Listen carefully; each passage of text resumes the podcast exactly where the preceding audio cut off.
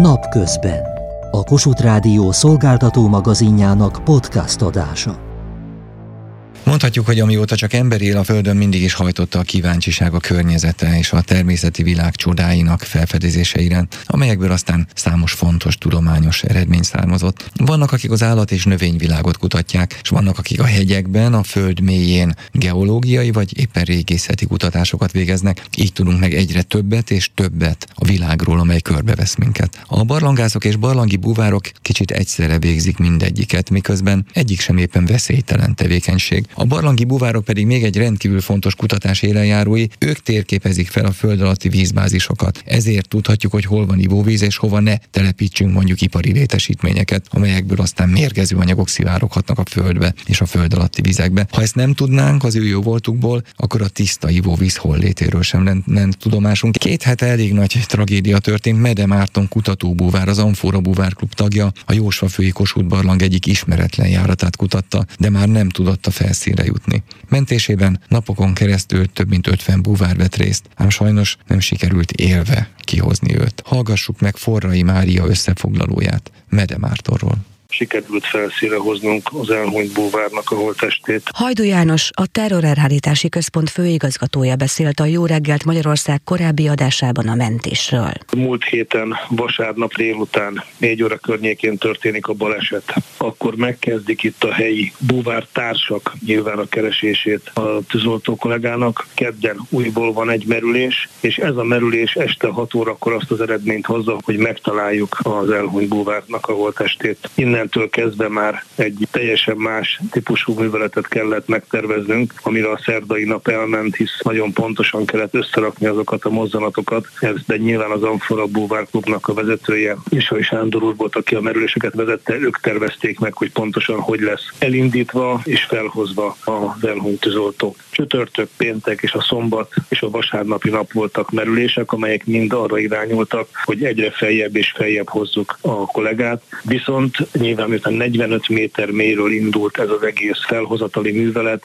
ahol nagyon kevés időt tud eltölteni a búvár, barlangi körülmények között történő felhozatali művelet, ahol sokszor maga a búvár is olyan helyzetbe kerül, hogy 30-40 centi széles réseken kell átpéselni magát, sokszor a palackot is előre tolva, utána húzva, kúszva, és ezeken a területeken kellett megoldaniuk ezt a feladatot, ami nagyon-nagyon nehéz volt. Világszínvonalú munkát végeztek, nagyon kevesen tudják ezt a világon, amit itt a Magyar Amfora Klubnak a búvárai. A Kossuth barlang az Akteleki karszt egyik barlangja, vizes és száraz részei is vannak. 1950 1956-ban feltárták, de csak az úgynevezett reménytelen szifonig. A vízzel telt barlangi járaton több évtizedes kutatómunka után először 2009-ben sikerült átjutni az Amfóra búvárklub tagjainak, köztük Medemártonnak. A szűkületen átérve egy nagyjából 15 méter széles és 30-40 méter hosszú, körülbelül 20 méter mélységű barlangi tavat fedeztek fel, amely felett a járat teteje mintegy 8-10 méteres magasságban húzódik. Medemárton a barlang ezen részén végzett további feltáró kutatás kutatást társaival, amikor eltűnt. A tragédiát a járat agyagfalának beomlása okozhatta. A mentésben résztvevők eleinte abban reménykedtek, hogy társuknak esetleg sikerült egy légteres, vízfeletti szakaszhoz érnie a járatban.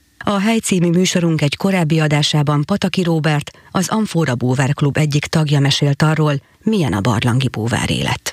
Azt hiszem, hogy így a hétköznapi életben nehéz olyan helyzetet találni, amikor tényleg az ember rábízza magát a másikra. Amikor nem nagyon van menekülési út, hogyha baj van másfelé, és a barlangok nem emberbarátok, nehéz annál idegenebbet találni, és a víz alatti részek azok meg annál nincs, nincs lejjebb, azt hiszem. Hideg van, sötét, nem sokat lát az ember, valahol van egy találkozópont, és ott találkozni valakivel úgy, hogy egyszer csak érzi az ember, hogy megmozdul a kötél, megérkezett, megfogja az ember kezét, elindulunk valamerre, még akkor ott megy egy kicsi beszélgetés, az is az, ami nagyon szívet melengető. Volt egy élményem, beúztunk egy szifonba, edzettünk rá, így, így próbáltunk rendesen felkészülni, bementünk egy barátommal, aki amúgy az oktatóm is, igazából a szifon másik oldalára igyekeztünk, és a szifonnak a másik felén, ez egy elég hosszú szifon, 600 valahány méter, meg mély is, mert 40 méteres mélységet is eléri közbe az ember. Én ott besokaltam, elfogyott az a mennyiségű levegőm, amennyivel már illet volna visszafordulni, úgyhogy nagyon közel volt a szifon vége. És én akkor mutattam a Zsolti barátomnak, hogy számomra szerintem itt vége van, és nem győz öltözködött, nem hajtott, nem csinált semmit, rám nézett, tudta, hogy nem hisztizek, nem úgy lett elege az embernek, hogy akkor most egyszerűen csak bedurcázott, hanem eddig tartott és visszafordult. Magyarul neki az a merülése, de nekem is nyilvánvalóan, az hiába volt. És nagyon-nagyon-nagyon sokat jelentett ez nekem akkor, hogy egy pillanatnyi megingás nem volt benne, csak az, hogy segít. Mede Márton az egyik legtapasztaltabb búvár volt, többször vett részt kutató expedíciókban. Magyarországon mindössze 6-8 búvár rendelkezik az övéhez hasonló tudással és tapasztalattal. 2014-ben bronzérmet szerzett a tájékozódási búvárúszó Európa bajnokságon. Tagja volt a Pest megyei kutató-mentő szolgálatnak is. 2008-ban került a fővárosi tűzoltó parancsnokság speciális mentési parancsnokság állományába búvárként, részt vett például a Hableány nevű Budapesten elsüllyedt hajónál végzett mentőakcióban, amiért a rendkívüli helytállásért érdemjel ezüst fokozatával tüntették ki. Az elismerést Pintér Sándor belügyminiszter adta át. Elkívánom ismerni azt az önkéntes tevékenységet, amelyel az életek mentésén túl segítséget nyújtottak az elhunytak felkutatásában és az elsüllyedt hableány felszínre hozatalában. Jelen vannak azok, akik életeket mentettek meg, akik példaértékű kockázatvállalással, bátorságot, helytállást tanúsítva részt vettek a mentési és a kiemelési műveletekben. Medemárton számos nagy tűz, illetve káreset felszámolásában bizonyította a bátorságát és a rátermettségét, így emlékszik a kutatóbúvára az Országos Katasztrófavédelmi Főigazgatóság. Azt írták, hogy az egyik legtapasztaltabb búvár volt az állományban, aki munkáját mindenkor nagy hivatástudattal és szorgalommal, a tűzoltóság iránti lojalitással végezte példamutató munkájával, segítőkészségével sokak tiszteletét, barátságát vívta ki. A barlangi mentők pedig így írtak róla megemlékezésükben. Medemarci motorja volt a Kossuth barlang kutatásának is, részese volt az elmúlt bő tíz év sikeres feltárásainak. Elvesztése egyelőre felfoghatatlan vesztesége közösségünknek. Kedves hallgatóink, Mede Mártorra emlékeztünk tehát, és most a barlangi búvárokról, barlangászokról, az ő munkájukról, tűzoltó búvárokról beszélgetünk. Majd két vendégem van itt a stúdióban, Kovács Márton barlangász, a Magyar Barlangi Mentőszolgálat tagja, és Szél Norbert, a Fővárosi Katasztrófavédelmi Igazgatóság búvárszolgálatának búvára és merülés vezetője. Pár pillantást vetettem az arcukra, miközben hallgatták a kollégájukra emlékezést. Nyilván ismerték jól Mede Mártont. Természetesen közvetlen kollégánk volt. És nyilván nagyon nehéz érzelem nélkül beszélni egy ilyen tragédia után, de azért most megpróbálunk eltávolodni egy kicsit ettől a tragédiától, és arról beszélni, hogy amikor önök dolgoznak mondjuk egy barlangban, akkor az milyen hasznot hoz a társadalomnak. Kovács Márton kérdezem most először. Az emberiségnek nagyon régi kapcsolata van a barlangokkal. A korai emberek lakhelyként használták a barlangokat, később szakrális helyként használta az emberiség a barlangokat. Ma legtöbbször védendő értékként, védendő természeti értékként tekintünk a barlangokra. A mai kor barlangkutatásának vagy barlangászatának az egyik legfontosabb feladata az, hogy minél jobban megismerjük azokat az értékeket, amiket a Föld mélye rejt, és mindezt azért tesszük, hogy minél jobban meg tudjuk védeni ezt a sérülékeny, nem reprodukálható, nem reprodukálódó természeti közeget. Szén Norbert tűzoltóbúvár. Hogy lesz valaki tűzoltóbúvár? Azért ez, ugye a tűzoltóság az eleve egy szolgálat. Búvárkodni olyan körülmények között, amikor nyilván egy tűzoltónak mentenie kell, az megint csak egy szolgálat, de azért ez dupla kockázat is. Hát ez teljesen más, amit az emberek általánosságban a búvárkodásról gondolnak. Itt nyilván egy valamilyen szintű munkatevékenységet végzünk, ami az esetek jelentős részében mentéssel párhuzamosul, ez vagy személyek mentése, vagy pedig műszaki mentések, amikor különböző tárgyakat, eszközöket próbálunk meg menteni, illetve hát anyagi javakat kihozni a víz alól. Volt a Hableány tragédia, azt ugye egy ország figyelte, Budapest központjában volt ráadásul ugye a Dunán, tehát tényleg nagyon sokan látták, közvetítették is televíziók, ez egy nagyon látványos mentés volt, és ott lehetett követni egy kicsit a munkájukat, hogy ez milyen kockázatokkal jár, és hogy milyen eredményeket hozhat. Más, hogy mondjam, ilyen mindennapi munka, az milyen körülbelül ehhez viszonyítva?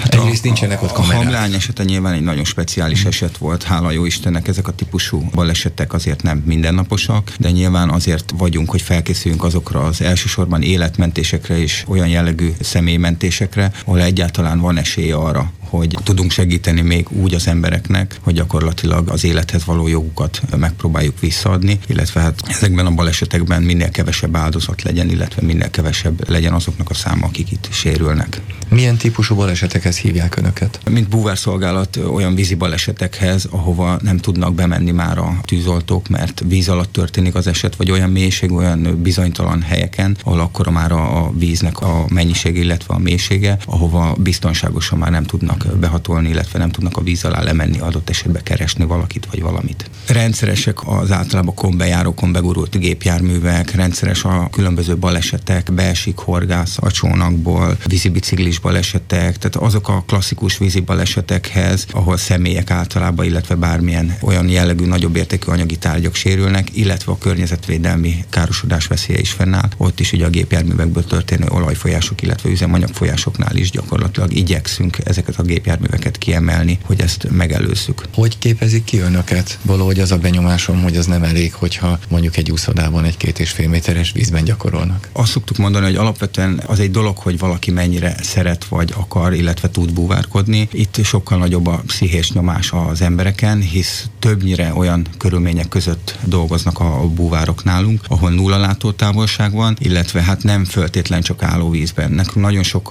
az olyan jellegű munkánk, ami folyóban történik, tehát folyami merülések, ahol elég nagy a sodrás, a Dunának a meder viszonyai azok nagyon változatosak, nem egyszer találkozunk robbanó tárgyakkal, ahol a tűzszerészekkel kell együtt dolgoznunk, olyan beakadás és olyan balesetveszélyes helyzetek vannak, ami miatt nagyon-nagyon fontos az, hogy gyakorlatilag ezeket az embereket attól eltekintve, hogy sokszor már buvár végzettséggel érkeznek, tovább képezzük, és a saját kereteinken belül felkészítsük azokra a helyzetekre, amivel találkozhatnak a víz alatt. Például szinte nulla látási viszonya. Abszolút, tehát nekünk az alap az az, hogy nulla látás van, és hogyha esetleg egy 10-20 centit, vagy ha már fél métert látunk, akkor azt szoktuk mondani, hogy most viszonylag jók a látási viszonyok. Térjünk vissza a barlangászok, egy kicsit önöket hogy képzik ki?